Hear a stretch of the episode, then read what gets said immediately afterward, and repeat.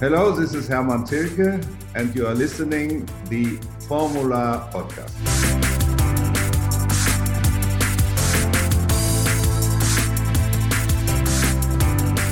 Formula Podcast, az autósport és formula magazin műsora. Hírek, vélemények, minden, ami F1 és autósport.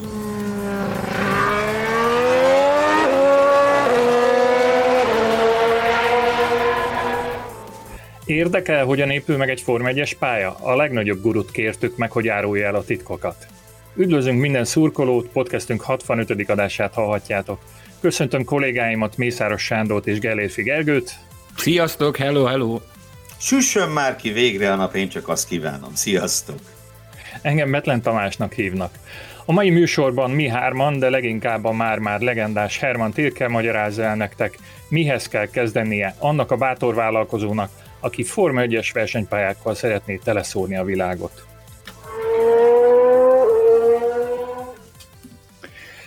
Az aktuális híreket egy Helman Tirke adásból se tudjuk kihagyni, így most is ezzel kezdünk. Történt egy egészen váratlan igazolás a Forma 1-ben, mit szóltak hozzá? Melyikre gondolsz? Melyik volt a váratlan? Melyik volt a váratlan? Kezdjük így. Engem meglepett, hogy ismét japán pilóta érkezett a Forma 1 Na jó, annyiban, Bárki bármit mond. annyiban hadd védjelek meg, hogy pár hónappal ezelőtt, hogyha ezt hallom, akkor én is nagyon meglepődtem volna. Ugye valamikor a nyáron volt egy olyan adásunk, ahol hallgatói kérdésekre válaszoltunk, és ott, ott ugye elhangzott egy ilyen kérdés, hogy lesz-e japán pilótánk. És annyival elég határozottan azt mondtuk akkor, hogy úgy tűnik, hogy nem. Ugye akkor épp, hogy az F2-es szezon kezdetén túl voltunk, és ez a bizonyos ember, aki jövőre Forma 1-es pilóta lesz, egy bizonyos Yuki Tsunoda, az első 2000-es években született Forma 1-es versenyző, akkor még csak egy szárnyait bontogató újonc volt, aki ráadásul nem is kezdte túl jól az F2-es szezont. Utána viszont elképesztően belejött, és ugye mindössze 15 pontra, tehát egy sprint versenyi távolságra maradt le a bajnoki címtől, úgyhogy a polpozíciók egyharmadát beszúzt, behúzta, és számos egyéb kiemelkedő eredményt ért el, szóval mostanra már azt hiszem, hogy nem meglepő az, hogy őt választotta ki végül Helmut Márkó arra, hogy, hogy Pierre Gasly csapattársa legyen az Alfa Taurinál. Ezzel együtt pedig Daniel Kviattól el fogunk köszönni, majd mindjárt, előtte szerintem Cunodáról szóljunk pár szót. Sőt, én azt mondám, hogy induljunk el onnan, hogy Sanyi, kérlek, vezesd elő, hogy milyen izgalmas dolgot hallottál az elmúlt napokban Cunodát illetően. Ugye az évadzáros futamértékelőben arról elmélkedtünk, hogy teljesen érthetetlen, hogy Daniel Kviat ki is mondta több ízben az Abu Dhabi hétvége során, hogy ő már tudja, hogy nem maradhat a csapatnál. A vasárnap a futam után megnevezte Cunodát is, hogy Cunoda lesz a, a, az utóda, ő így lett tájékoztatva akkor, de mégsem, tört, mégsem történt meg a bejelentés.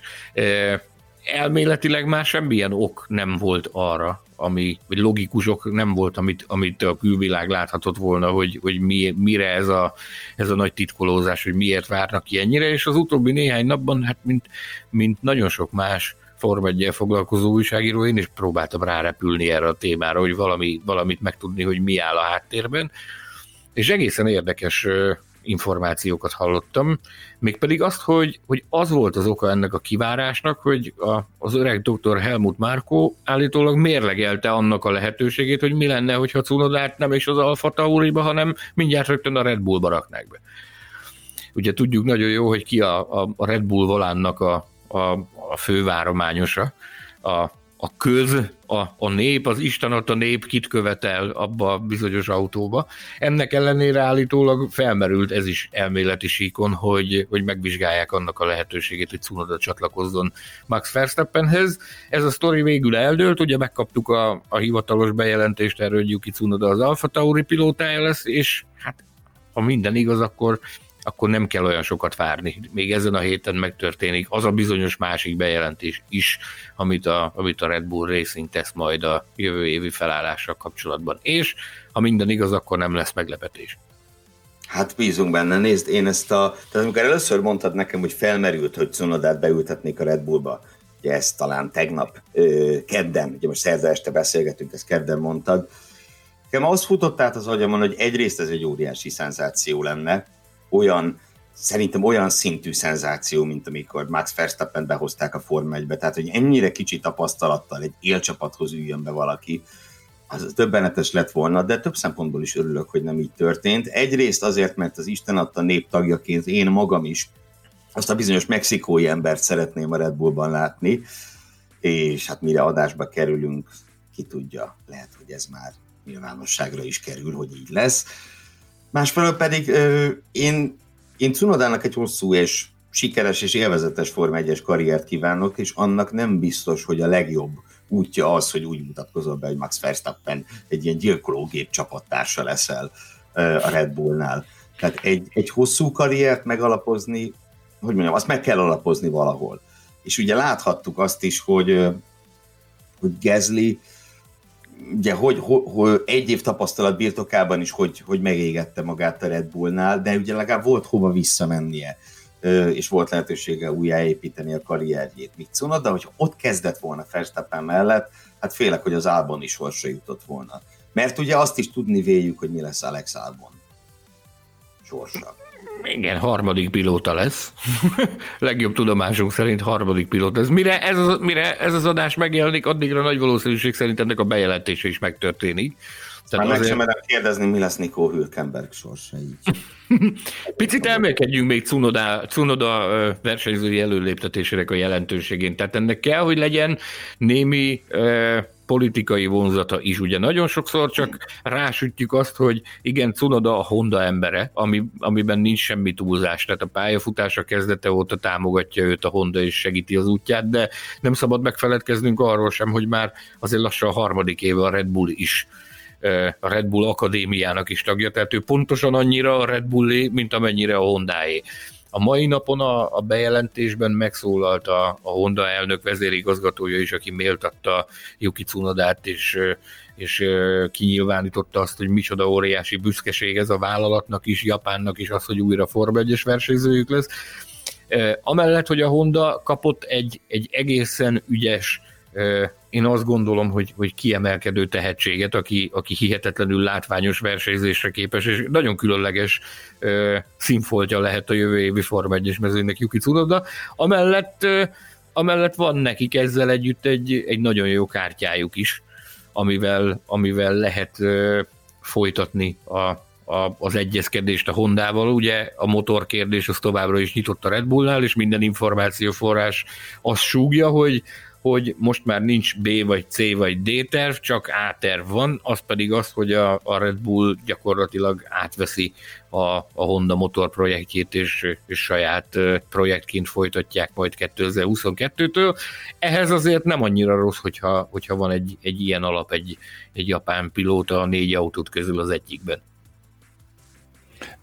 Arra szeretnék rákérdezni, hogy már többször volt erre utalás a műsorunkban, hogy mire ez adásba kerül, és mire ezt ti hallgatjátok, addigra lehet, hogy már megtörténik ez vagy az, hogy Gergő, avas már be minden hallgatót, hogy pontosan, úgy általánosságban pontosan mennyi időt telik el a között, hogy felveszünk egy műsort, meg, meg, meg felkerül a lejátszó felületekre. Hát ugye rendszerint, ugye két, két fő műsortípus van, a futamösszegzőket föl szoktuk venni a futam utáni hétfő délelőttjén, és nagy részt utána néhány apró tényező múlik, hogy hány órán belül kerül ki, de ugye az még aznap ki szokott menni, gyakorlatilag mindig egyetlen kivétel volt eddig, ha jól emlékszem.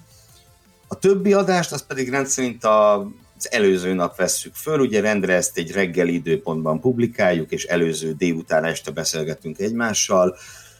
Itt most, ugye ez a, ez a műsor ez pénteken fog kimenni, azért is, hiszen hamarosan majd rátérünk nagyra becsült vendégünkre, és ugye az ilyen inter- interjúkat nyilván utómunkázni kell, hiszen alá kell szinkronizálni, és így tovább, és ez kicsivel több időt vesz igénybe. Tehát ezért itt egy ilyen, egy ilyen másfél napos péttel számolhatunk remélem kielégítő volt a válasz.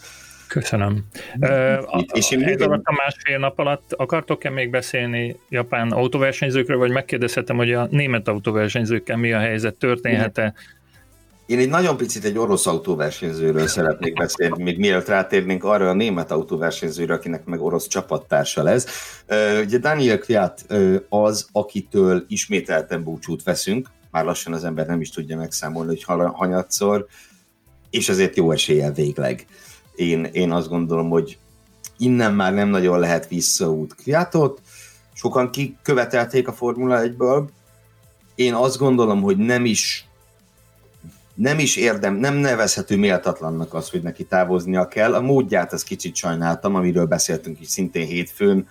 Tehát ha ezt bejelentették volna múlt héten legalább azt, hogy ő megy, akkor ugye ő is szépen elegánsan elköszönhetett volna, ahogy azt megtette Magnussen például. Összességében valahogy egy picit mégis sajnálom Kjátot, mert hogy mondjam, több, több látszott ebben a srácban az elején. Még ugye legelején, 14-15-ben. Én, én láttam azt a kis csillagot a homlokán, hogy majd ő lesz az első orosz futam győztes, és így tovább, de hát nyilván abban a pillanatban, ahogy őt félreállították Verstappen kedvéért, ott ugye véget ért.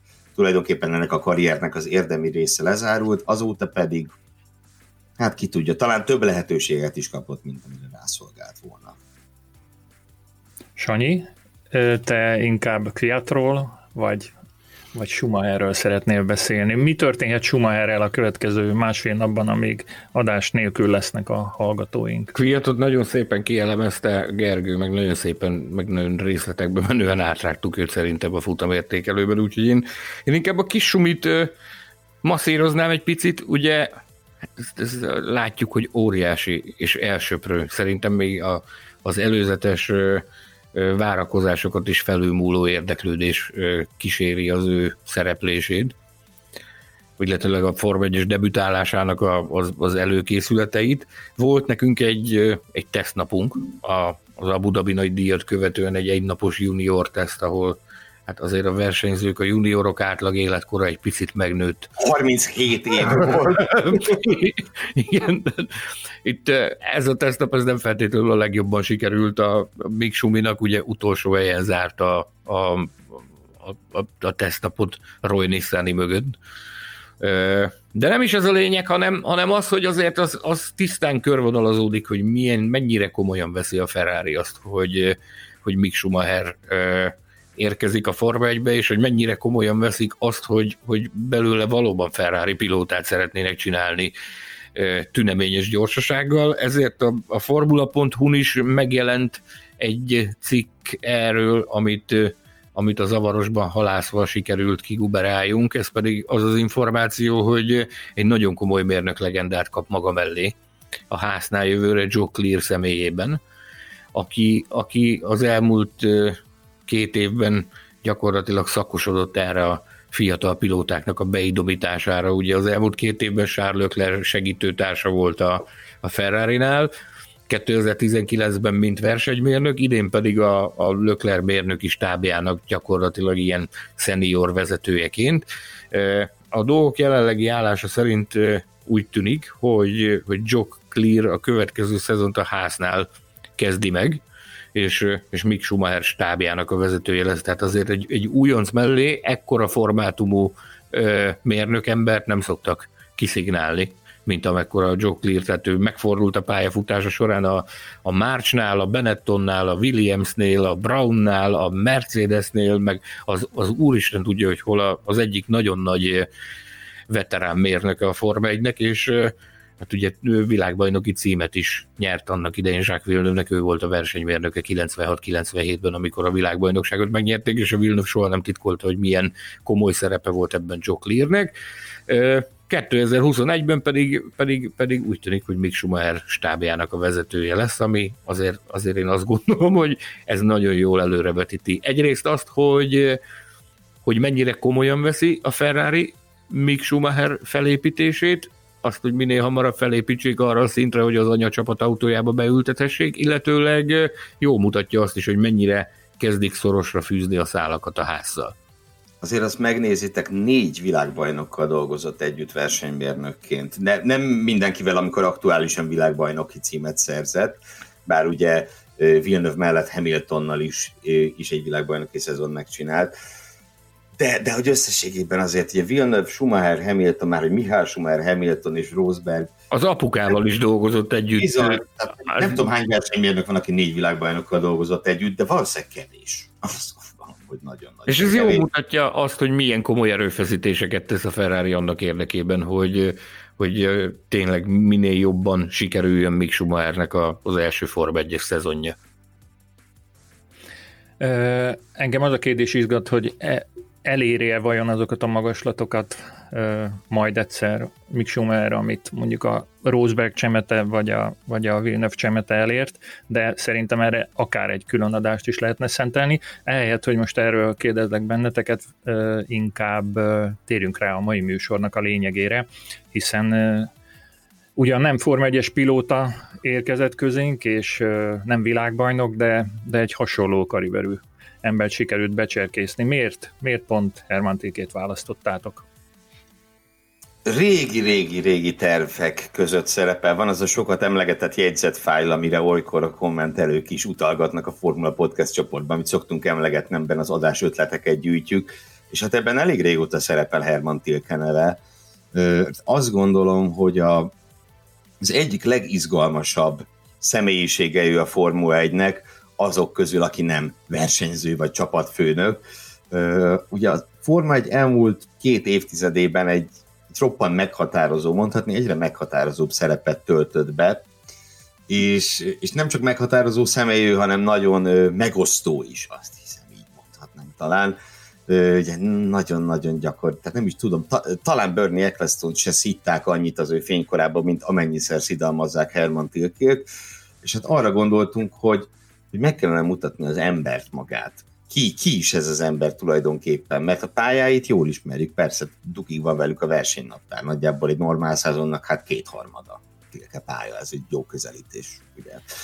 De, de, de hogy ki is ez az ember tulajdonképpen, mit kell róla tudni, ez volt az egyik szempont, a másik pedig, hogy olyan kérdésekre is választ kaptunk tőle, illetve választ fogunk kapni tőle hamarosan, mert föltesszük őket, amiket, amik fölmerültek már így az elmúlt lassan egy évben, mióta Formula Podcastet csináljuk, Facebook csoportban, kommentek között, például a pályák aszfaltjával kapcsolatban, kialakításával kapcsolatban, akkor ami Sanyival nagyon sokat beszéltünk róla a Mugello-i verseny hétvége után, ugye az úgynevezett on-camber, off-camber kanyarokkal mi a helyzet, és így tovább, és hát úgy voltunk fel, hogy az a legjobb, hogy egy ilyen kérdést az az ember válaszol meg, akinél autentikusabb választ nagyjából senki tud adni ezekre a kérdésekre.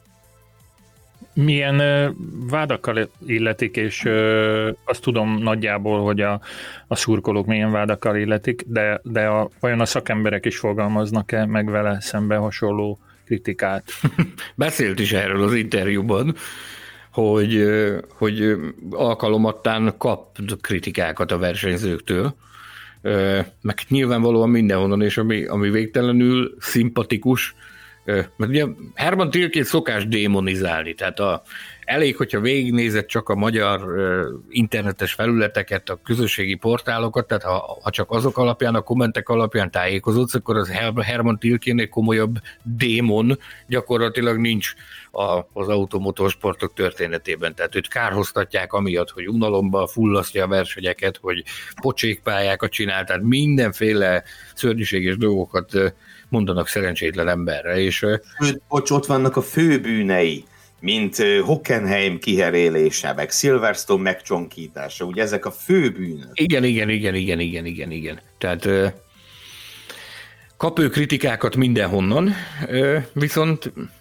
hát ugye azért oda is figyel a kritikákra, tehát meghallja azokat a, azokat a szavakat, amik azokat a bírálatokat, amik, amik őt érik. Kifejezetten kíváncsi ezekre a, ezekre a bírálatokra, de hát mint a, az az interjúból ki fog derülni, azt is el fogja magyarázni, hogy mi, miért történik. Ez volt az egyik, az egyik feltett szándékom nekem ezzel az interjúval kapcsolatban, hogy, hogy sokszor olvasok különböző dolgokat, ahol ütik, vágják a, a, a Tilke GmbH-t, a, a Tilke drómokat, meg, meg minden egyebet, hogy azért, azért én szeretném hallani a másik oldalnak a véleményét is. És hát hála jó Istennek az évek során kialakult vele egy olyan személyes kapcsolat, ami, ami lehetővé tette ezt, hogy, hogy gyakorlatilag első szóra amikor, amikor elérkezettnek láttuk az időt a Gergővel, hogy akkor ez az interjú ez, ez, ez létrejöjjön, tulajdonképpen első szóra, amikor, amikor megkerestem őt ezzel csont nélkül, igen mondott, még nem is őt, nem is őt kerestem meg, hanem a, a fiát, a Kársztent, aki szintén a, a vállalatnál vezérigazgató helyettes, tehát a, a, az apukának a, a helyettes a fia. A Kársztenre írtam, hogy, hogy nem találom a, a, a papa számát, de szólj már neki, légy szíves, mert szeretnék beszélni vele. És nem telte 15 perc, ismeretlen szám, Németországból fölvettem, és rám szólt, hogy te figyelj, hát annyi kávét megittunk már, meg. Annyit füstöltünk már különböző versenyét végéken, hogy fordult elő, hogy a, hogy a, a számom nincs meg, hogy mit szeretnél, és akkor elmagyaráztam, hogy, hogy, hogy a podcastből szeretném őt meghívni, mert, mert elképesztő mennyiségű kérdés merült fel egyrészt bennünk, másrészt a hallgatóinkban, akkor azt mondta, hogy azonnal kezdjük, csináljuk. Semmi probléma. Én azért is nagyon örülök, hogy ez sikerült, mert nem tudom, ő azon emberek egyike, akit talán sokan ilyen elérhetetlennek gondolnak, megközelíthetetlennek, és hát ugye az elmondásodból úgy tűnik, hogy ez egyáltalán nem egy, nem egy lehetetlen kísérlet, hogy az ember megtalálja Herman Tilkét, hogyha szeretné. Én meg még annyit, bocsánat, az előbbi, ez muszáj hozzátenem valamit, hogy akkora ökörséget mondtam, de nem fogom kivágni az adásból, hiszen Silverstone megcsonkításáért pont nem őt terheli a felelősség, bár el tudom képzelni, hogy szitták már ezért is, annak ellenére, hogy ezt nem Nagyon nagy a valószínűsége, nagyon nagy a valószínűsége annak, hogy ezért is kapott már átkokat és szidalmakat ez a drága jó ember. De ahogy mondtad is, hogy, hogy sokszor úgy tűnik, hogy, hogy a külvilág úgy kezeli őt, mint valami elérhetetlen ö, ö, sötét szellemed, de valójában ezt én, én meg tudom erősíteni, hogy ez egyáltalán nem így van, sőt, azt is, azt is bátran kimerem jelenteni, hogy talán, talán nagyon kevés olyan Form 1 személyiség van, aki annyira közvetlen, és annyira két lábbal áll a földön, mint amennyire Herman Tilke. Tehát abszolút nincs semmi nagyzási mánia, vagy nagy képűség, vagy akármi, semmi az égvilágon. Az egyik legközvetlenebb ember az egész Form 1 körforgásban. És egyébként érdekes volt, mert amikor megkerestük, ugye ez pont a Bahreini futamok előtt volt, és hát ugye beszélgettünk erről, hogy akkor, akkor hogy meg, mint meg merre, és végül a Bahreini indulása elé szúrtuk be a, a, az interjúnak az elkészítését, ugyanis Herman Tilke nem volt még a, a szezon során futamon, a, a, a Bakreinekkel kezdte. Tehát az utolsó három futam volt az, amire, amire ellátogatott. Addig, addig ő is csak a televízió képernyők előtt sínylődött, sokunkhoz hasonlóan. Oké, okay, hallgassuk meg tehát vendégünket, aki az interjú első felében előbb magáról és a kezdetekről beszél, aztán pedig belecsaptunk a közepébe, és a teljes pályépítő gyors folyamot megkaphattuk tőle. Herman, thank you Herman, nagyon köszönöm, hogy csatlakozol hozzánk. Mi a helyzet veled mostanság? It's a pleasure for me. Uh... Örömmel csatlakozom hozzád.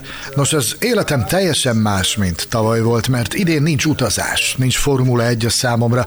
A közvetítéseket természetesen nézem a tévében, de a helyszíneken nem voltam jelen, ami mondhatni furcsa nekem. Az ok, amiért bátorkodtalak meghívni a műsorunkba, nagyon egyszerű. Ebben az őrült szezonban még a szokásosnál is többet beszéltünk az F1-es versenypályákról. Mindjárt a gyökerektől kezdeném. Hogyan indult ez az utazás számodra? Hogyan kezdtél F1-es pályákat építeni? Mérnök vagy, de tudjuk, hogy versenyeztél is. Honnan jön ez a szenvedély? Yes, the passion comes from racing a szenvedély a versenyzésből jön, a saját versenyzésemből. Nagyjából 17 éves voltam, amikor ellátogattam a Nürburgringre, és azonnal megfertőzött a vírus, a versenyzés vírusa. Azonnal versenyezni akartam. 18 évesen pedig neki is kezdtem. A tanulmányaim mellett versenyeztem a Túrautó Európa bajnokságon, majd a tanulmányaim végeztével egy irodában dolgoztam, de rájöttem, hogy nincs elég szabadidőm, amit a versenyzésre, a Túrautó ebére fordíthatnék. Úgy döntöttem, hogy otthagyom a munkámat, és megalapítottam a saját cégemet, amelynek a lakásom konyhája volt az irodája.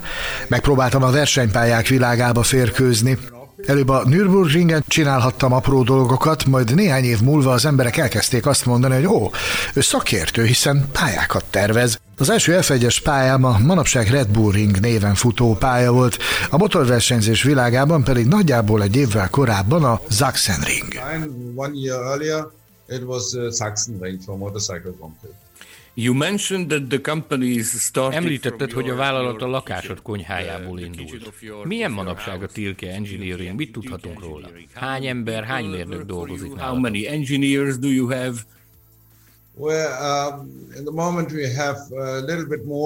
Jelen pillanatban picivel több mint 150 mérnök és építész dolgozik nálunk, de nem csak versenypályákat építünk, hanem sok más dolgot, például autóipari próbapályákat, hoteleket és egyebeket is. Mostanáig egyébként összesen 90 versenypályát terveztünk, amelyből 21 Formula 1-es pálya.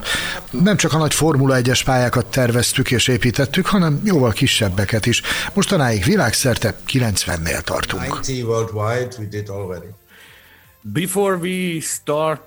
Mielőtt elkezdenénk az F1-es pályákról beszélgetni, elárulnád, hogy melyik az a projekt, amelyre különösen büszke vagy és nem kötődik az F1-hez?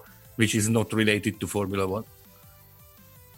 Uh, which is not related to Formula One a lot. Uh, there are no, amelyik nem kötődik az F1-hez. Sok ilyen van. Sok pálya van, sok vezetéstechnikai pályát építettünk a Porsche számára, amelyek valóban csodás létesítmények lettek, ahol remek tapasztalatokat lehet szerezni. A legutóbbi ilyet épp Hockenheimben építettük, és tavaly készültünk el vele. Amikor nem az a cél, hogy egy pálya a Formula 1-nek adjon otthont, akkor az esetek túlnyomó többségében sokkal érdekesebb pályát lehet alkotni. Most például Tokió közelében építünk egyet, ami tényleg nagyon érdekes lesz, hiszen 160 méter a szintkülönbség, szóval igazán dombos és érdekes pálya lesz, jelenleg is építés alatt áll in construction Let's give us some basic lessons about Adj nekünk néhány alapleckét arról, hogyan kell megtervezni és megépíteni egy Formula 1-es pályát, oké? Okay? Áruld el, hogy mennyire komplex egy ilyen folyamat, amikor meg kell tervezned és meg kell építened egy Formula 1-es pályát. A Formula 1 circuit. Uh, first of all, you uh, you have to um, Először is pontosan fel kell mérned, hogy milyen célokra lesz használva ez a bizonyos pálya. Főképp Formula 1-re használják, majd esetleg kizárólag Formula 1-es pálya lesz, mint mondjuk egy városi pálya. A városi pályák általában Formula 1-re készülnek, azokon legfeljebb a Formula 2 vagy a Porsche kupa versenyez még, de semmi más. Lehet ugyanakkor, hogy olyan pálya kell, amelyen a MotoGP vagy más motorversenyek is megrendezhetőek, és a legtöbb helyszínen a profit szerzés miatt fontos szempont az is, hogy ösztönző programokat, vezetéstechnikai tréningeket is lehessen bonyolítani, már pedig ezek természetesen hatással vannak a tervező munkájára is. Ezt követi a helyszíni szemle, amikor felmérjük a területet. Ez általában úgy történik, hogy a megbízó ad nekünk egy területet, általában olyat, amit senki semmire nem akar használni. A földterület borzasztóan drága, nekünk pedig elég nagy kell ahhoz, hogy ott Formula 1-es pályát, vagy bármilyen pályát építhessünk. Szóval megkapjuk ezeket az általában semmire sem használható földeket, amelyek néha bocsarasak, vagy másokból kifolyólag nem használhatók jóformán semmire. Ezeket alaposan megvizsgáljuk, megnézzük a szintkülönbségeket, és felmérjük azt is például, hogyan juthatnak majd el oda a nézők. Nagyon körültekintően kell eljárnunk, gondolnunk kell a környezetre is. Ezután kezdésként megfogunk egy üres papírdarabot, és megalkotjuk a pálya filozófiáját. Először ugye tudnunk kell a célt, aztán pedig jön a filozófia, mihez tudunk kezdeni azzal a földterülettel, amit kaptunk. Dombos lesz, érdekes lesz, kell-e valami más érdekességet belevinnünk. Ezt követően látunk neki a tervezési munkának. A tervezési munka először valójában csak firkálás, tényleg csak firkálás. Semmi kompjúter, csupán érzés. Ezután jön a csapat, a házon belüli csapatunk, akik akikkel együtt vitatkozunk egy sort az elképzelésekről, mindenkinek megvan a maga ötlete. Ez egy brainstorming, ahol mindenki elmondja a magáit, amiből aztán megszületik az eredmény. A következő lépés már a kompjútereken zajlik, és megkezdődik a szimuláció is. A szimuláció során aztán alkalomattán bebizonyosodik, hogy a kidolgozott ötleteink egy része nem működik, például nem használhatjuk azokat a pálya egy részén. Kezdhetjük újra az egészet, vagy legalábbis egy részét, talán nem az egészet, de egy részét igen. Ez egy folyamat, amely során gyorsan eljutunk oda, amit magunknak fejlesztettünk ki. Ez pedig az, hogy egy szimulátorban ki is próbálhatjuk a pályát. Ez nagyon fontos, hiszen ezáltal azonnal rá is érezhetünk. That's, that's very important, then, then we can feel it already. You have your Van saját szimulátorotok, vagy más szimulátort használtok? Van saját szimulátorunk, és van személyzetünk is, akik feldolgozzák a pályát a szimulátorhoz. Ennek köszönhetően vezethetünk is a pályán, már a tervezési munka tényleg nagyon korai fázisában. Ez egy nagyon fontos fázis ezzel a nagyon fontos eszközzel. How sophisticated? Mennyire szofisztikált ez a szimulátor mondjuk a Formula 1-es csapatokéhoz képest? Nagyon hasonló, nem ugyanaz a minőség? Milyen szimulációkat tudtok bonyolítani? It's similar, but Hasonló, de a Formula 1-es csapatoknak sokkal több állítgatási lehetőségük van. Sokkal többet állítgathatják például a felfüggesztést, a gumikeverékeket, amilyenk nem ennyire százszázalékosan akkurátus. A csapatok sokkal inkább valósághűen dolgoznak, mi meg elsősorban a feelingre vagyunk kíváncsiak. Arra alkalmas, hogy szimuláljuk a pályát, olyan, mint egy játék, mint amikor a számítógépen játszol, majdnem ugyanolyan, majdnem ugyanolyan, de tényleg nagyon jó. Nagyon hasznos eszköz, ráadásul nem is annyira nagyon régen, körülbelül két éve használjuk. You mentioned that, that first you have to create uh, Említetted, hogy először a filozófiát kell megalkotnotok, és meg kell találni a megfelelő egyensúlyt a Formula 1-es versenyzés és a további célok között. Mennyire nehéz ez a fázis? Viszonylag könnyű, vagy néha jönnek olyan utasítások, hogy oké, okay, más sorozatok is használják majd ezt a pályát, de a Formula 1-nek prioritása van. Get instructions that, okay, we will use this track for, for other series, but Formula 1 have a priority. Of course, it's a Természetesen, ha egy Formula 1-nek is otthont adó pályáról beszélünk, akkor a Formula 1-nek mindig prioritása van, és ugyanez igaz azokra a motorversenypályákra is, ahol a MotoGP-t rendezik. Ugyanakkor az ügyfeleink túlnyomó többsége az égvilágon mindent akar. Minden egyes napon használni akarják a pályát mindenre, privát célokra, kisebb bajnokságokra, de akarnak GT versenyt, motorversenyt és Formula 1-et is. Emiatt borzalmasan sok kompromisszumot kell megkötni. Amikor egy tisztán motorversenyekre szánt pályát építünk, az egy picit másképp fest, mint egy Formula 1-es pálya, vagy ha például egy Grade 3 vagy Grade 2 pályát készítünk, mondjuk prototípusok, VEC és GT autók számára, azok is másképp festenek, mint azok a pályák, amelyeket amelyeket elsősorban a Formula 1-re használnak. A Formula 1 felülír mindent. Which is used for Formula 1. When uh, Formula 1 overrules everything. Many people uh, asked us uh, About Nagyon sokan kérdeznek bennünket arról, hogy milyen hatása van a versenyzőknek. Konzultálsz néha a versenyzőkkel, amikor egy új pályanyomvonal tervezési fázisában vagytok? Megmutatod a terveket néhány versenyzőnek, esetleg elküldöd mindenkinek, hogy véleményezzék? Hogyan működik ez? Ezt mindenki szeretné tudni. About the layout or, or how it works, because people really wanted to know that. Yes. Of, uh, Igen. Az elején, amikor 20-25 évvel ezelőtt elkezdtünk pályákat tervezni, nagyon-nagyon sokat egyeztettünk Mihály Schumacherrel, rengeteg tippet kaptunk tőle, nagyon sok mindent megbeszéltünk, és tényleg roppant hasznos ötletekkel állt elő. Ő volt az első, aki mondta nekem, kétféle versenypálya van. Az egyiken nagyon érdekes és mókás a vezetés, a másik meg használható versenyzésre. Ez a kettő bizony nem ugyanaz. Persze ugyanakkor egyeztettünk más versenyzőkkel is, akik szintén adtak tanácsokat, és kaptunk tőlük kritikákat is a pályákról. Nagyon fontos, hogy meghallgassuk a versenyzők és mindenki más visszajelzését, amikor egy pálya elkészül, mert ebből nagyon sokat lehet tanulni, és ezt felhasználhatjuk a következő pályánál. Egy dolog nagyon fontos ebben, az pedig az időterv. Amikor egy pályát tervezünk, az három, néha négy évvel az első futam előtt történik. Ez azt jelenti, hogy egy pálya, ami mondjuk ma készül el, az a négy évvel korábbi tudást képviseli. De az én véleményem az, hogy egy pályát nem egy specifikus szabályrendszerhez építünk. A pályáknak minimum legalább 50 évig működniük kell, már pedig 50 év alatt a szabályrendszer biztosan változik. A különféle versenysorozatokban, főképp a Formula Formula 1-ben. Szinte tíz évente változnak a szabályok. Annak nincs értelme, hogy minden alkalommal változtassunk a pályákon, ráadásul ezt senki nem is akarja meglépni. A pályáknak ott kell maradniuk legalább 50 évig, és nem csak egy szabályrendszer mellett vannak használva. So stand for 50 years, and not for one reglement.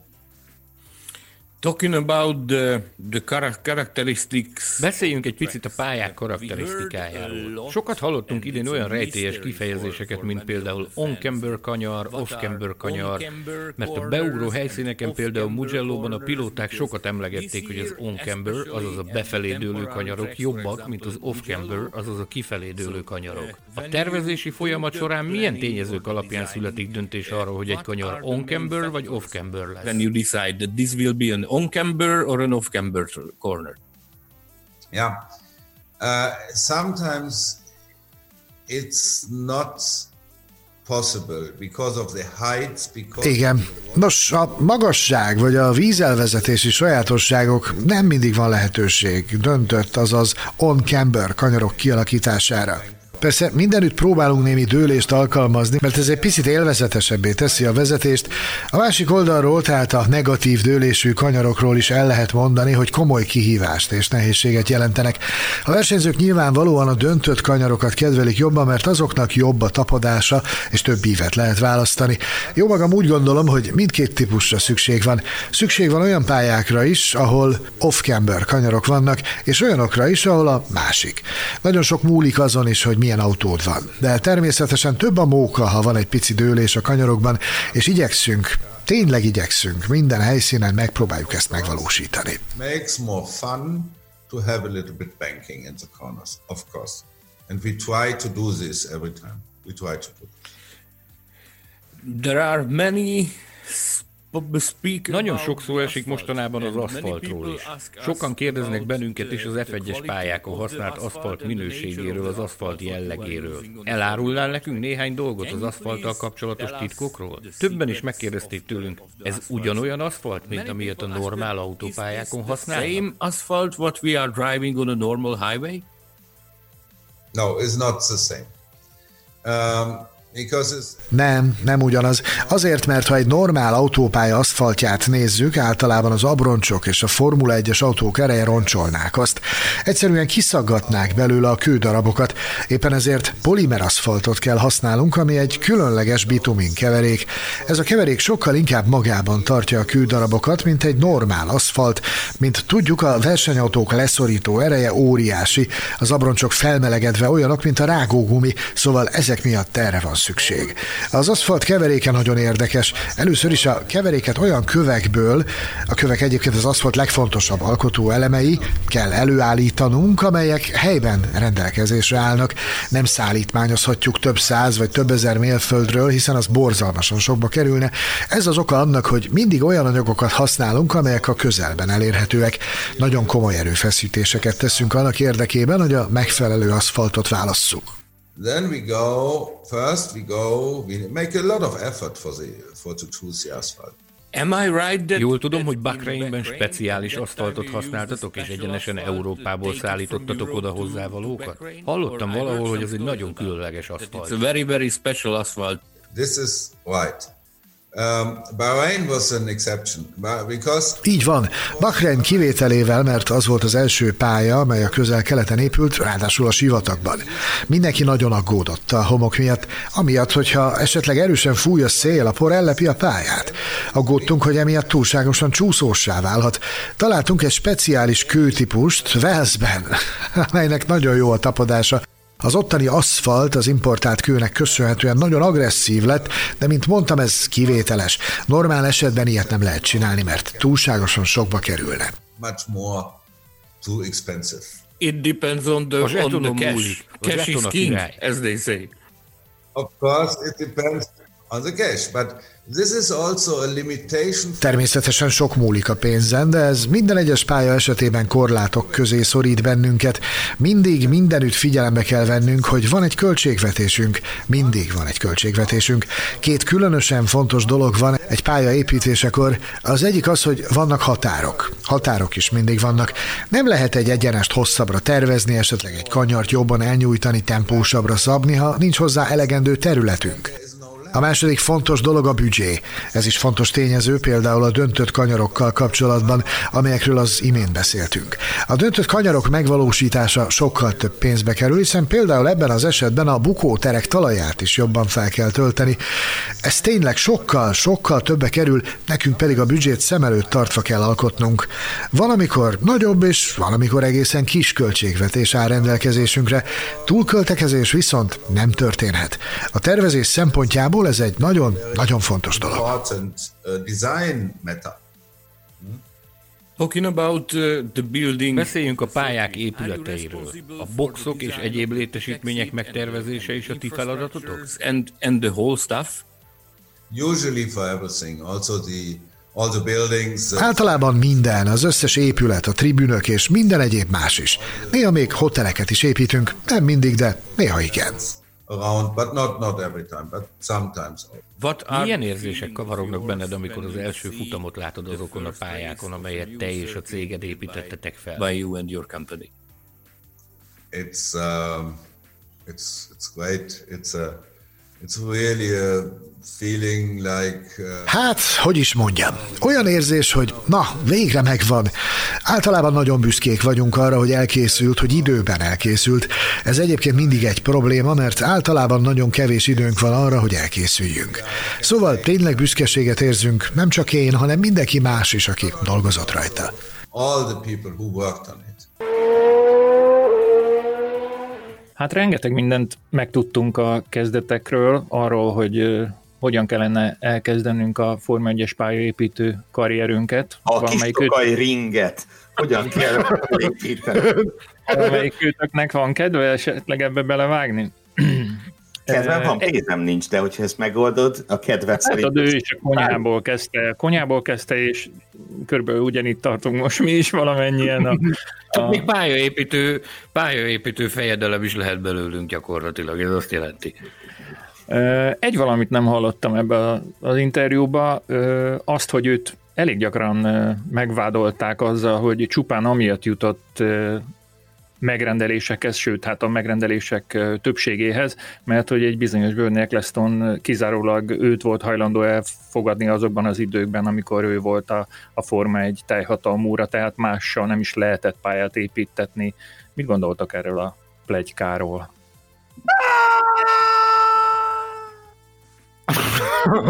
ez...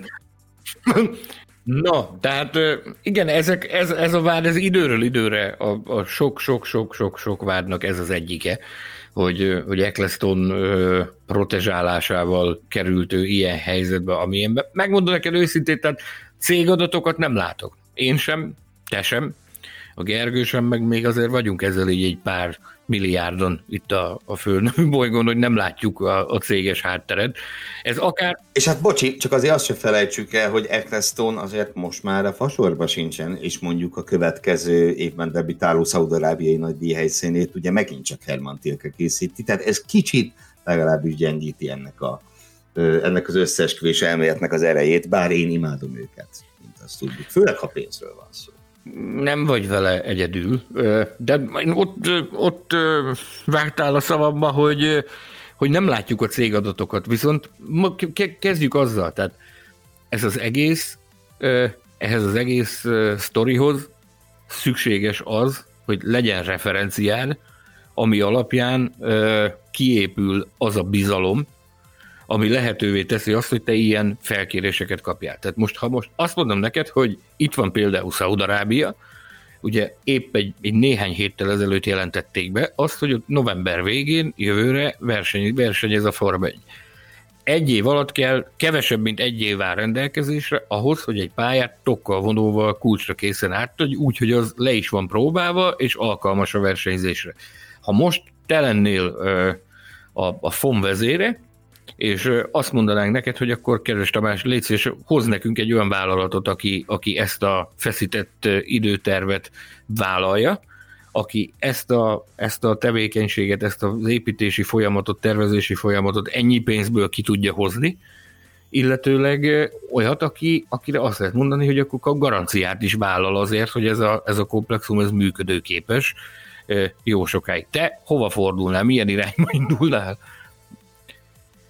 Tehát hát, ez, ez, ez kifejezetten szerintem az a műfaj, amikor, amikor nem lehet azt csinálni, hogy akkor, akkor bemegyek a bevásárlóközpontba, és leakasztok egyet a pultról, és azt mondom, hogy kipróbáljuk, azt vagy bejön, vagy nem. Tehát ide, ide, ide kipróbált, jó bevált ember és jó bevált ö, ö, szervezet kell, akire azt lehet mondani, hogy ezek biztos, tehát itt óriási pénzek mozognak. Tehát mekkora óriási blama lenne az, hogyha valakinek leadsz egy, leadsz egy megrendelést, hogy akkor kérünk ide egy, egy Form 1 versenypályát, azok neki állnak, elkezdenek vonalakat húzni, elkezdenek, elkezdenek próbálkozni, és a vége az az, hogy mondjuk megcsúsznak egy pár héttel. És, hát elég, az, és elég pár hetet csúszni ahhoz, hogy őskáosz legyen. Igen, igen, igen. Tehát nyilvánvalóan neki is itt is szoktak lenni, itt is szokott porcem csúszni a, a gépezetbe, de maradjunk annyiba, hogy, hogy a, a Herman Tilke és a Tilke Engineering az a, az a vezető és az a vállalat, akikre, hogyha rábízol egy ilyen feladatot, akkor 99,99 százalék, hogy, hogy az a feladat, az meg lesz oldva, és időben meg lesz oldva. Hát, ö, sorokban lennék szorítva, hogyha arra kényszerítenétek, hogy mondjak még egy híres pályaépítőt, de, de ugye van, tehát vagy nincs, de van, tehát nem csak ő épít nyilván, hanem van. Van, van, van, van, van, van, van. Az már jó néhány éve volt, amikor én ezt olvastam, de akkor talán négy olyan cég volt, aki rendelkezett ilyen FIA, nem tudom, fölkérésen, minősítése kapcsolattal akármivel, de hát ugye egyel dolgoztatnak. És nyilván azért is szerintem, és ugye itt ragadhatjuk meg még azt, ami ugye kiderült a tilkével folytatott beszélgetésből is, amit hallhattunk. Um, szóval, hogy valószínűleg ez az ember egyszerűen azt csinálja, amit a megrendelő kér. És ezért, ezért kérik föl.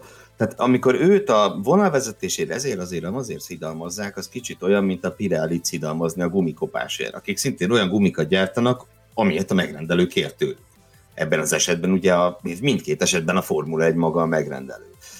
Csak ugye nyilván itt még, még összetettebb a, a, a Tilke és az ő cégének a helyzete, hm, hiszen ugye egyrészt meg kell felelni a, a Grade One minősítésnek, hogy ott Form 1-es nagydíjakat lehessen rendezni, hát másfelől meg ott vannak a helyiek speciális igényei. És akkor itt nem csak holmi hóbortokra gondolok, hanem olyan nagyon egyszerű igényekre, hogy mennyi pénzem van rá, mekkora területem van rá, és ezzel a kettővel mit szeretnék kezdeni. Ö, azt olvastam valahol, hogy például a Hockenheim átszabásáról, ami persze egyrészt egy szívfájdalom mindenkinek, nagyon sokaknak, mert régi Hockenheim micsoda klasszikus volt. De ott is mi volt a helyzet? Hát azt nem mag, ő maga találta ki, hogy ő most oda megy izé egyszetes ollóval és szétkapja a Hockenheimi vonalvezetést. Tehát ezt megrendelték tőle, és nem csak ezt, hanem ugye azt is, hogy mekkora területen kell ezt megoldani, hol kell ezt megoldani, az adott volt. És ugye ezzel kapcsolatban hangzott el az, hogy tulajdonképpen nem is lehetett volna nagyon más végeredmény, mert hogy nem volt hely, ahol bármi más csinálhatott volna. Mm, ja, és akkor nyilván aztán meg vannak ilyen ízlésbeli kérdések, ö, nyilván az ő pályáinak van egy karakterisztikája, amiről szerintem még fogunk is a, az interjú második felében hallani, és ez néha nagyon jó dolgokat szül, néha meg nem annyira jó dolgokat szül. De minden esetben ugye tényleg a, a megrendelői kérésekről van szó. Ahogy az Sanyi ugye még, hát most már nem most volt, azt szerintem talán még az orosz nagy értékelőjében említhetted azt, hogy amiről ugye szintén beszél nekünk az interjúban is, hogy hát ott ugye úgy kellett fölépítenie, hogy adott volt a környezet annyira, hogy ott egy olimpiai park. És rakják bele egy Forma 1-es pályát. Tehát miért lett annyi derékszű kanyar? Mert az fért oda. Ja. Még, még hallani fogunk Szocsiról. Ö, maradjunk annyiban az interjú át. Ezért is hoztam fel, de összességében hálátlan dolog lehet Herman Tilkének lenni. Pénzügyileg nem jó dolog, de amúgy szóval mint egy kalauznak, hogy mindenki utál. nagyon, nagyon jó az, amit a, amit a Sumiról mondott. Tehát, hogy a, a Sumi volt az, aki a, aki a legkomolyabban vértezte fel őt tanácsokkal, meg, meg visszajelzésekkel, meg minden, és azt mondta a Sumi, hogy, hogy kétféle pálya van. Az egyik pálya az, amin iszonyú élvezetes vezetni, meg versenyezni, a másik, másikon pedig jó a verseny. Tehát, hogy, hogy jó versenyt lehet, de az nem biztos, hogy az vezetői szempontból élvezetes. Tehát e, borzalmasan nehéz eltalálni azt a balanszt, ami, amiben minden klappol. Tehát, hogy a terület adott hozzá, tehát a terület adottságait jól tudod kihasználni. Elegendő cash árrendelkezésre ahhoz, hogy azokat az elképzeléseket megvalósítsd hogy abból valóban egy élvezetes nyomvonal kerekedjen ki, illetőleg hát itt az on és off kanyarokról, amit mondott, az is nagyon érdekes. Tehát ez, ez Mugello-ban mindenki protestált, hogy aj, de nagyon jó, hogy itt, itt on kanyarok vannak, mert hogy mennyire elegünk van a, az off kanyarokból. Itt van a magyarázat, hogy miért nem lehet mindig mindenütt olyan. Ennyi. Ha adnak Mert eleget... a a király, ahogy a zseton a király. Szó szerint cash is king, tehát hogy mondanád magyarul? A zseton a király. Ennyi. Tehát ha adnak elegendő zsetont, akkor, akkor van élvezetes pálya. Ha, ha, ha nem adnak elegendő zsetont, akkor, akkor van valami. Meg hát ugye ezeket a, ezeket a mindenféle dolgokat kalkulálni ezeket. Engem, megmondom őszintén, tehát nekem ez nem újdonság, amit, amit az interjúban elmondott, én ezeket az évek során már sokszor hallottam tőle.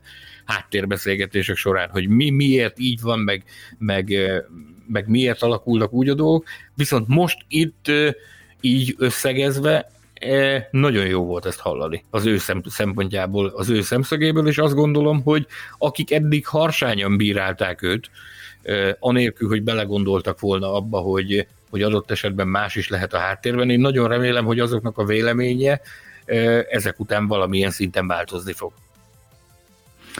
Következzen akkor az interjú második része, ahol a mi szerepünket a hallgatók, a Formula Podcast csoport olvasói vették át részben, és Sanyi az ő kérdéseiket tolmácsolta, de természetesen nem maradhat adás toplista nélkül, úgyhogy egy, egy különleges listát is bemutatunk nektek, illetve erre majd Tilkeó fog reagálni.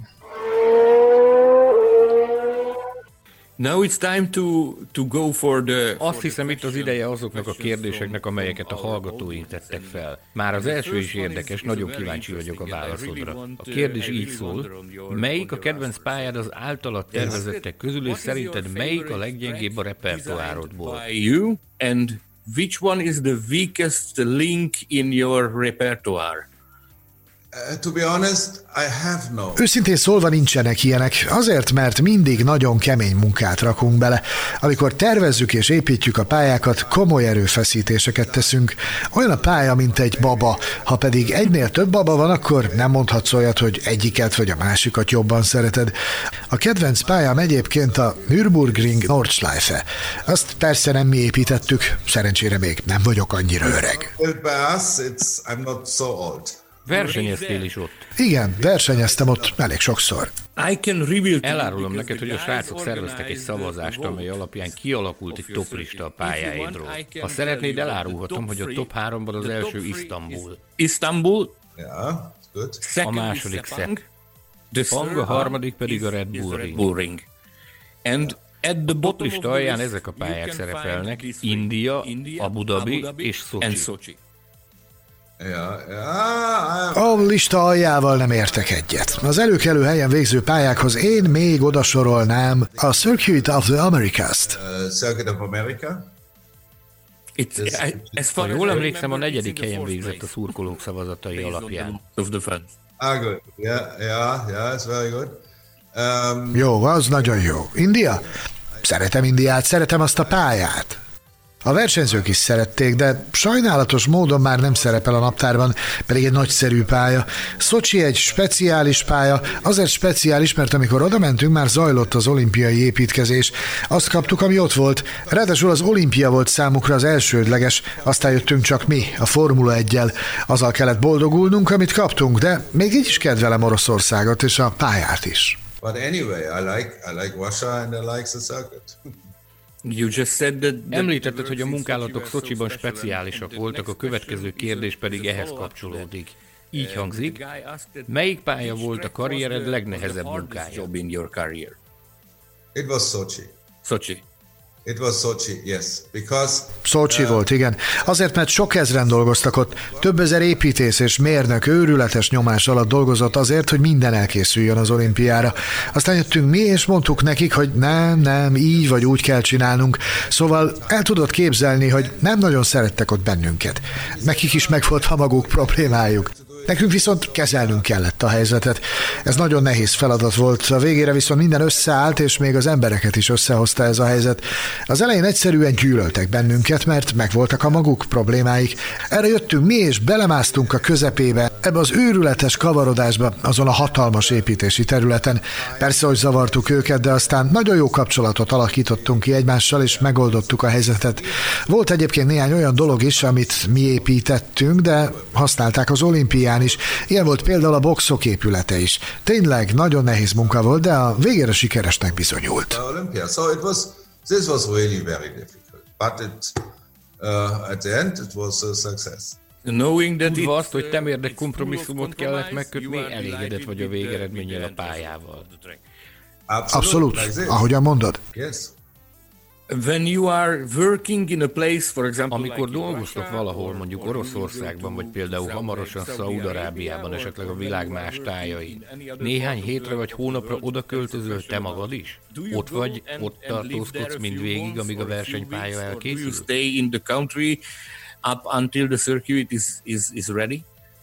No, I, I don't stay in the country. Nem, nem maradok túlságosan sokáig az országban.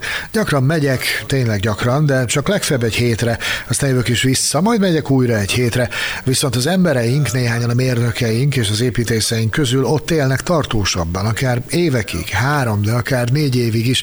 Ők valóban ott élnek, igen, igen. Uh, they, they live there, yes. Yes. Van itt egy kérdés, ami így hangzik. Merítesz-e néha inspirációt olyan versenypályákból, amelyeket nem te magad terveztél? Which was not designed by you. Of course. Természetesen, természetesen. Tanulunk, hiszen tanulni mindenből lehet. Minden alkalommal, amikor befejezünk egy pályát, tanulunk belőle valamit. Tanulnunk és fejlődnünk kell, mégpedig folyamatosan. Ha megnézzünk más pályákat, és jó magam tényleg nagyon sok pályát ismerek, nagyon régi pályákat is, mert sok olyan van, amelyeken még vezettem is, nagyon-nagyon sok dolgot tudunk tanulni azokból természetesen. Very much from, from this. One of my favorite questions is coming from, from the, from Most az egyik kedvencem következik a hallgatói kérdések közül. Így hangzik. Mennyire nehéz a feladat, amikor teljesítened kell olyan extra követelményeket, mint például egy nemzeti motívum beépítése a nyomvonalba? Kína jó példa erre. Mennyire bonyolult ez számodra? It's, it's how, how uh, complicated it for you? Um, Yes, everybody, especially for Formula hmm, Igen, mindenki. Pláne amikor Formula 1-es pályáról beszélünk, szeretne valami nagyon különlegeset. Igazi különlegességet nem annyira egyszerű kitalálni, így ez tényleg nagyon nehéz. Egyébként a karakter, a Chang írásjel Shanghaiban teljesen véletlenül lett tervezve. Amikor megvoltunk az első tervezési lépésekkel, volt egy prezentációnk Kínában, ahol ezt bemutattuk. Ott valaki mondta nekünk, ó, figyeljétek, ez a Chang írásjel, Nekünk fogalmunk sem volt róla. Mi terveztük, de halvány gőzünk nem volt róla. Természetesen beleépítettük, hiszen amikor rájöttünk, hogy mi a helyzet, azt mondtuk, hogy igen, akkor így fogjuk csinálni. In the moment we know it, then we said, oh, then we have to do it like this and this. Hát hirtelen mindenki nagyon boldog lett. Everyone was happy. Mindenki nagyon boldog volt, és még mindig nagyon boldogok amiatt, hogy olyan lett a pálya nyomvonala, és büszkén mondják, hogy még a holdról is lehet látni. Amikor éjszaka ki van világítva, még a holdról is lehet látni a Chang írásjelet. The character of Chang. Ez hihetetlen. Az a világon a legnagyobb betű. Unbelievable. Ez tényleg hihetetlen, óriási történet. Meg kell kérdeznem ezt is, mert a hallgatóink nagyon szeretnék megtudni tőled. Szóval nagyon sok a kritika egyes pályákkal, némely nyomvonallal kapcsolatban. Mennyire nehéz számodra, amikor kemény kritikákat hallasz a versenyzőktől a munkádra? Elmagyaráztad az imént, hogy mindig tanulsz a visszajelzésekből, de mennyire nehéz kezelni a helyzetet, amikor kritikákat kapsz a pályáidra? How difficult is to handle the situation when you when you hear some criticism for the for the tracks of yours? Yeah, Nos, igen nagy figyelemmel hallgatunk meg minden kritikát, nem csak a versenyzők, hanem a nézők részéről, és mindenki mástól is, aki megfogalmazza azt. Néha nem tudják, hogy mi miért van úgy, ahogyan. Lehet, hogy a területből lehetett csupán ennyit kihozni, de az is előfordulhat, hogy egyéb korlátok szóltak közbe. Minden pályának megvannak a maga korlátai. Néha abból van a gond, hogy valami túl hosszú, esetleg amiatt, hogy túl széles. Néha nem könnyű elfogadni ezt, de mint mondtam korábban is, mindig tanulni kell abból is, ha nem azt kapod, amit szeretnél. Ha mondjuk például egy sík területre kell építkeznünk, oda nem építhetsz dombokat, érted? Mindig olyan területet szeretnénk kapni, ahol vannak dombok is, szóval háromdimenziósat, de nem mindig kapunk ilyet. Említettem azt is korábban a költségvetés, ami szintén fontos szerepet játszik a tervezésnél. Ha a büdzsé alacsony, csak kevés dolgot tudunk megoldani. Nagyon sok kritikát kapunk például az aszfaltozott bukóterekért és ilyesmikért. Igen, ezek miatt szélesebb a pálya, és igen, talán unalmasabbnak tűnhet, de először is meg kell néznünk, hogy van-e lehetőség arra, hogy régi módi pályát építsünk, mondjuk bukóterek nélkül. Na, ná, hogy az teljesen más feeling lenne, de most nem ennek van itt az ideje, és az FIA nem is engedné, hogy ilyet építsünk. Pláne, ha ott motorok is versenyeznek. Néha egyébként egyes pályákon borzalmasan izgalmas motoros versenyeket lehet látni, mindenki imádja, de amikor a Formula 1 oda megy, mindenki azt mondja, jó, dögunalom az egész. in Formula One, oh, it's a bit boring. Or a régi The next up is our very own a következő, ami szeretett Hungaroringhoz kapcsolódik. Néhány éve sokat beszéltek egy esetleges nyomvonalváltoztatásról, ami soha nem történt meg, de az emberek, a rajongók itt Magyarországon szeretnék tudni, hogy mondjuk te mit változtatnál a Hungaroringen, ha rád bíznának egy ilyen feladatot. To know that what would you change at the Hungaroring if you would get the job?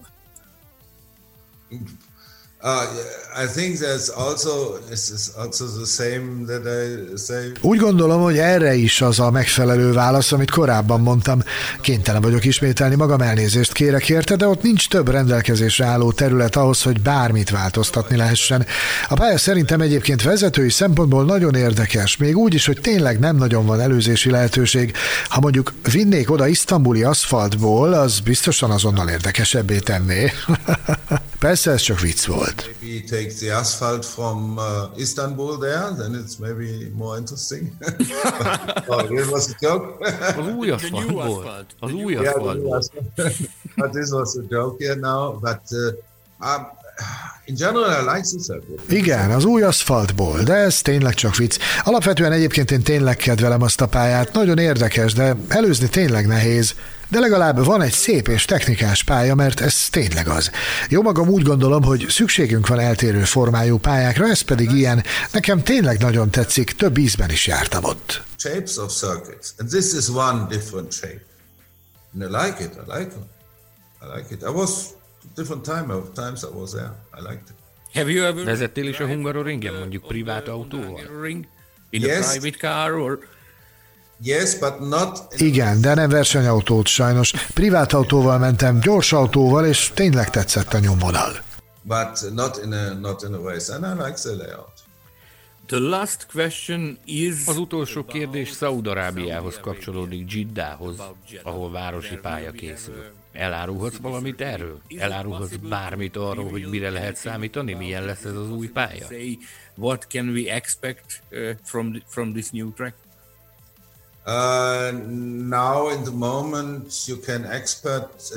Jelen pillanatban azt tudom mondani, hogy egy nagy kihívást jelentő érdekes és gyors pályára kell számítani. Nagyon gyors lesz. A városi pályák tekintetében pedig tényleg nagyon-nagyon gyors. Egyebet most még azért sem tudok mondani, mert épp hogy neki kezdtünk a tervezésnek. Nemrég kezdtük meg a munkát a Formula 1 együtt a nyomvonal első változatán, de az már most biztos, hogy egy nagyon gyors versenypálya készül, ami nagy kihívást jelent majd.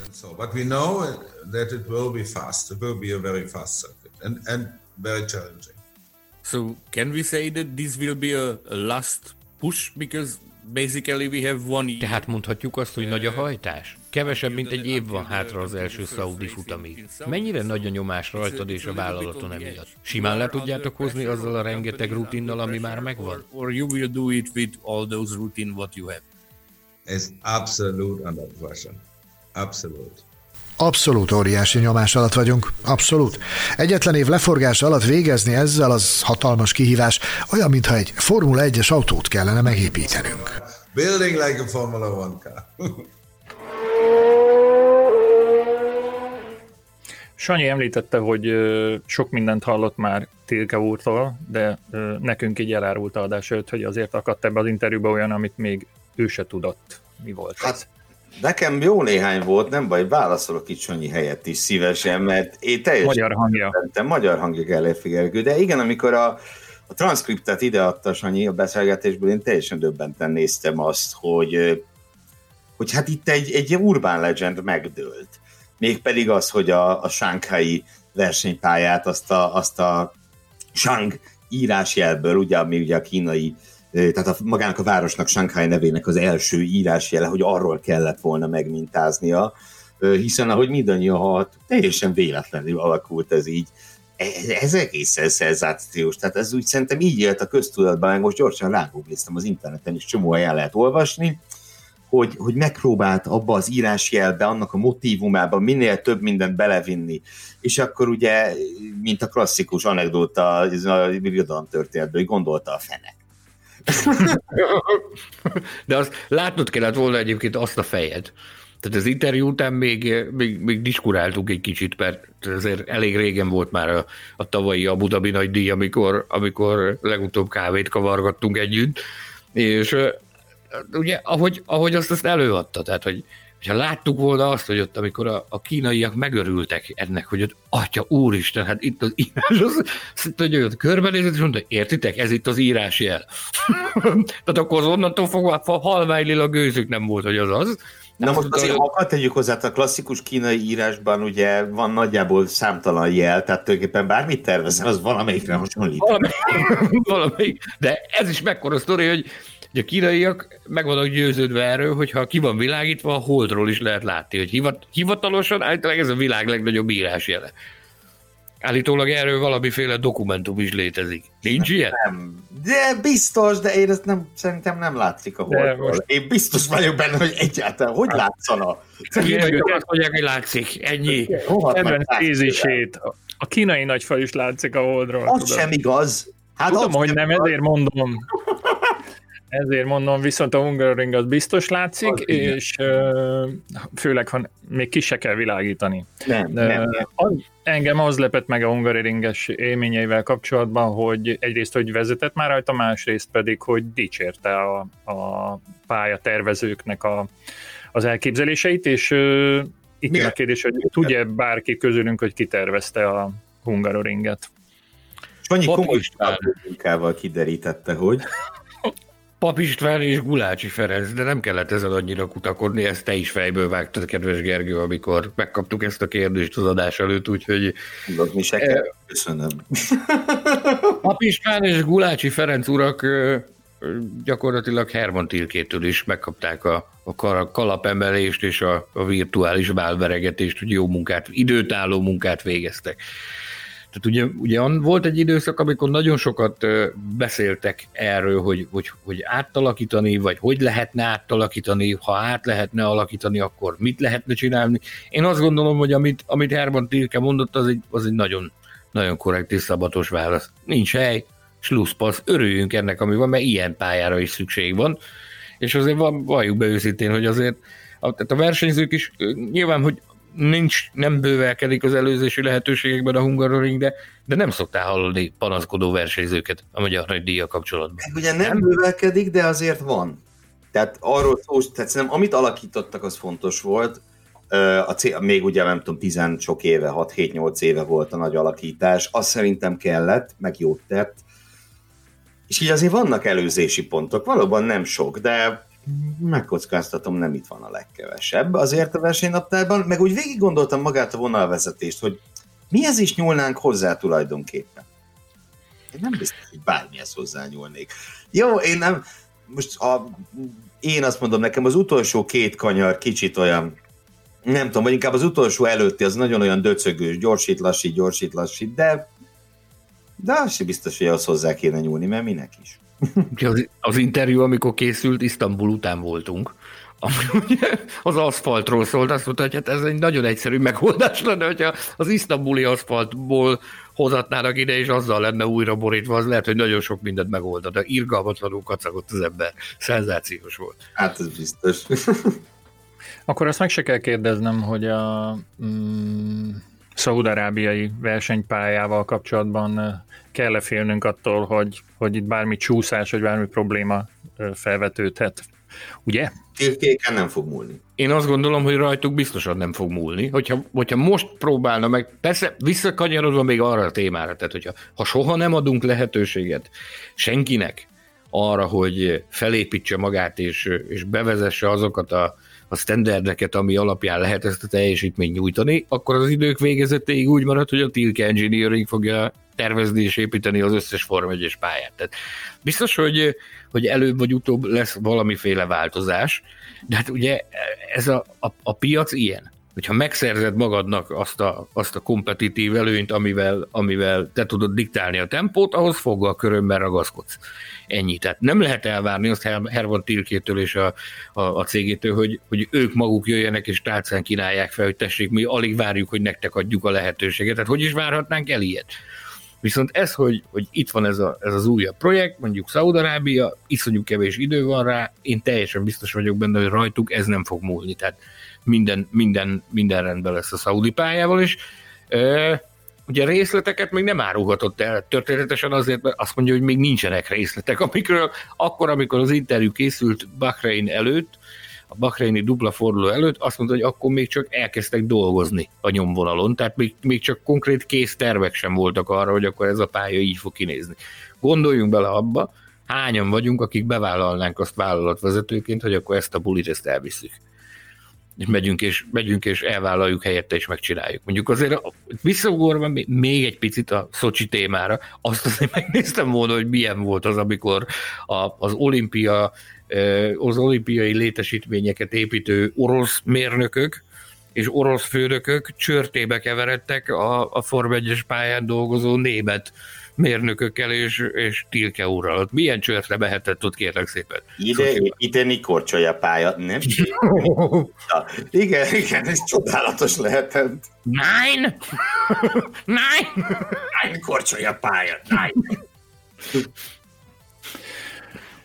Azt gondolom, hogy elég sok kérdést sikerült feltenni, és meg is válaszolta őket Tilke úr, és emiatt igen-igen hálásak lehetünk Sanyinak, hogy megint nem sajnálta az időt és a fáradtságot, meg mindenkinek, aki ennek a, az egész anyagnak a, a létrejöttében közreműködött. Nekem egy olyan záró kérdésem volna Sanyihoz, hogy nem hiányoznak ezek, a, ezek az interjúk? Már nagyon rég volt ilyen híres megszólalónk, híres interjú alanyunk a Formula Podcast adásban. Mikor is? Hát még milyen sokára lesz. Elmondom még milyen sokat kell, hogy várjál a következőre. Tehát, hát az utolsó szerintem Nelson Piqué volt. Takuma Sato. Bocsánat. Takuma Sato? Igen. Takuma Sato. Mondja, jaj, igen, az nagyon fontos. Igen. Sato volt az utolsó. Igen, mert augusztusban volt ugye az Indi 500, Piqué meg júliusban. Uh-huh. Tényleg, tényleg, tényleg. Hát, nem, hát Igazándiból annyira intenzív volt a, a, a versenyeknek a menetrendje. Ugye ez egy, csak hogy értsék a kedves hallgatók, tehát a verseny hétvégéken gyakorlatilag mindenkivel tudunk beszélni. Viszont a, a különböző jogok és ezeknek a rögzített anyagoknak a, a felhasználása az, az iszonyatosan kötött, tehát azokat a hanganyagokat nem tudjuk elhozni adásba. Tehát ez minden egyes e, ilyen meghívón szerepel, hogy hogy a beszélgetés az azért jön létre, hogy az, az írott anyagok megjelen, megjelenését elősegítse. Tehát használni nem használhatjuk, nyilvánvalóan vannak rádió társaságok, tévétársaságok, akik borzalmas mennyiségű pénzt fizetnek azért, hogy, hogy hanganyaghoz jussanak, és ez, ez, ez nem úgy van, hogy, hogy ezt csak oda megyünk, fölveszünk és benyomjuk adásba. Már pedig amikor így jönnek a, a, a versenyek ilyen koncentráltsággal, hogy, hogy bum-bum-bum egymás után sorba, akkor az embernek tulajdonképpen lélegzetvételnyi ideje sincs. Tehát itt egy fél évbe volt bele zsúfolva háromnegyed évnyi Forma egy. Én megmondom neked őszintén, hogy, hogy úgy, hogy tulajdonképpen két versenyem voltam jelen, az összes többit itthonról csináltam végig. Én, én szerintem én, én jobban elfáradtam, mint tavaly, amikor a, a, a 21 futamos szezonból 17 futamot leutaztam. Tehát nagyon-nagyon komoly erő, meg energia, meg, meg, meg befektetett energia az, amíg az ember leszervez egy ilyen interjút. Jó, nyilvánvalóan nagyon sokan vannak, akiket nem kell füzegetni, meg nem kell időpontot egyeztetni, meg, meg Isten csodája, de ad, tehát annyira sok minden történik, hogy, hogy úgy gondoltuk egyébként elhelyezni sem nagyon tudtuk volna a műsor folyamunkban. Tehát minden hétfőn jött a futamértékelő, amellé úgyis mindig történt valami minden héten, hát csak a fejünket kapkodtuk, hogy te atya úristen, hát, hát mi fog még itt történni? Hát nézzük, itt vagyunk, két hét múlva vége az évnek, és még mindig vannak nyitott kérdések, még mindig várunk bejelentéseket pénteken meghívást kaptam az FIA-nak a, a, az éves díjátadójára. Ilyen sem volt még soha egyébként. Most kaptam először ilyet. Persze, hogy most, amikor, amikor nem lehet menni, nem hanem, menni. hanem virtuálisan, virtuálisan lehet jelen lenni, de akkor is ez, ez, ez a, az én életemben legalábbis mindenképpen egy nagy dolog. És hogyha elárulhatunk, elárulhatunk még néhány titkot azzal kapcsolatban, hogy az év hátralévő részében, mivel foglalkozunk, ugye hátradőlünk, és legközelebb január 4-én kezdünk majd neki a 2021-es évadnak. Gergő? Ö, igen, ugye említettük ezt már korábbi adásokban is, de nem árt szerintem ismét beharangozni, már csak azért sem, mert egy nagyon fontos kérésünk van a következő adásunkkal kapcsolatban. A következő adás ugyanis karácsonykor lesz, és a karácsonyi adásunkban azzal a hogy úgy mondjam, meglepetéssel kedveskednénk nektek, hogy ismételten ö, a ti kérdéseitekre válaszolunk. A Formula Podcast Facebook csoportban már van egy poszt, kimondottan erre a célra, arra a célra, hogy az alatt a poszt alatt gyűjtjük a kérdéseket, és egészen pontosan vasárnap délig ö, lehet tőlünk kérdezni, ö, és aztán a december 24-én karácsony napján adásba kerülő ö, kiadásunkban ezekre a kérdésekre válaszolunk, aztán a két ünnep között kiosztjuk az éves bizonyítványt a Forma 1-es csapatoknak, nagyon-nagyon-nagyon-nagyon szigorúak leszünk természetesen, biztos vagyok benne, hogy pontozni is fogjuk őket, mert mint tudjátok, ez a mániánk, és akkor szilveszterre pedig valamiféle kis csemegével készülünk a, a virsli és a pesgő mellé, amit remélhetőleg mindenki otthon fogyaszt el, hiszen, mint tudjátok, este 8-ra haza kell érni vagy hajnal ötre. Azért azt nem javasoljuk, hogy a szilveszteri buli betét száma legyen majd a Formula Podcast. De? Na, hogy nem, képzel csak. Éjfélkor is meg lehet hallgatni szerintem, nem? Himnusz, podcast. Himnusz után, rögtön utána. Váj Zsoltinak a hangjával. Óriási. Oké, okay. akkor nem dőlünk hátra. Pedig én már edzettem a hátamat, hogy hadd, hadd dőljek hátra. Nem dőlünk mi sehova még egyelőre. Ó. Kell-e valamit tudnunk, ami a szolgálati közlemények rovatba így a műsor leges legvégén el kell, hogy hangozzon? Vannak könyveink. Vannak Szerint. könyveink, és már kevés, és időnk meg egyre kevesebb, legalábbis nektek van egyre kevesebb időtök, hogy, hogy ezek, ezekre a könyvekre nagyon jó áron és még karácsony előtt szert tegyetek, ugyanis a kiemelt partnerünk, aki nem a, a Forma egy csomagszállítója, hanem egy másik cég, kizárólag úgy tudja szavatolni a, a karácsonyi kiszállítást, hogyha hétfő délig, azt hiszem megkapjuk a megrendeléseket, úgyhogy úgyhogy itt komoly problémáma ütközhet majd az, aki ö, online szeretné megrendelni, és ö, előbb rendeljetek könyveket, ezt akarjuk. Röviden, röviden így is. előbb rendeljetek könyveket. és aki könyvet rendel, az reméljük más is rendel a fali naptárunkat például. Ez volt a rövid promószöveg, és a karácsonyi gyertegyújtás előtt akkor még találkozunk, ugye ebben maradunk. Igen. Igen. Sanyi? Igen, remélhetőleg igen. Maradjunk ennyi. az ünnep hangulata nélkületek, srácok.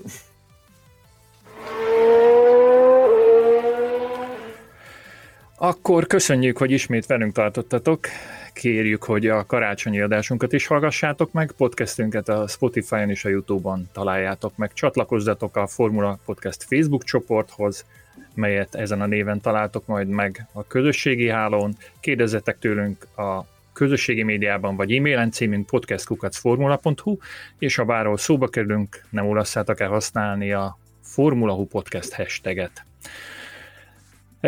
A Forma 1 nem tudjátok tovább élvezni, de az adásunk régebbi számait esetleg visszahallgathatjátok, ha elvonási tüneteitek vannak. Közben olvassátok a formula.hu-t, hiszen ilyen bombahírek érkezhetnek bármelyik pillanatban, mint amelyekről ma is beszéltünk. Lapozgassátok digitális és nyomtatott magazinunkat pénteki napon, akkor egy időben a mm, Már adás... meghatni. Igen, fog érkezni a legfrissebb száma, egy nagyon különleges címlappal, egy nagyon tüzes címlappal. Nézzétek a tévéműsorainkat. Az egyik műsorban egyébként Szató és Verstappen méri össze erejét két elég érdekes autóval. Akasszátok ki vadonatói falinaptárunkat a nappaliba, keresétek könyveiket a webáruházunkban, és ami ennél talán még egy fokkal fontosabb, szeressétek az autósportot. Munkatársaim, barátaim, szerkesztő kollégáim Gelérfi Gergő és Mészáros Sándor, Hilbert Péter technikus és Vályi Zsolt nevében is búcsúzom, néhány nap múlva ismét találkozunk. Sziasztok! Hello, this is Hermann Tilke, and you are listening the Formula Podcast. Formula Podcast. Az autósport és formula magazin műsora. Hírek, vélemények, minden, ami F1 és autósport.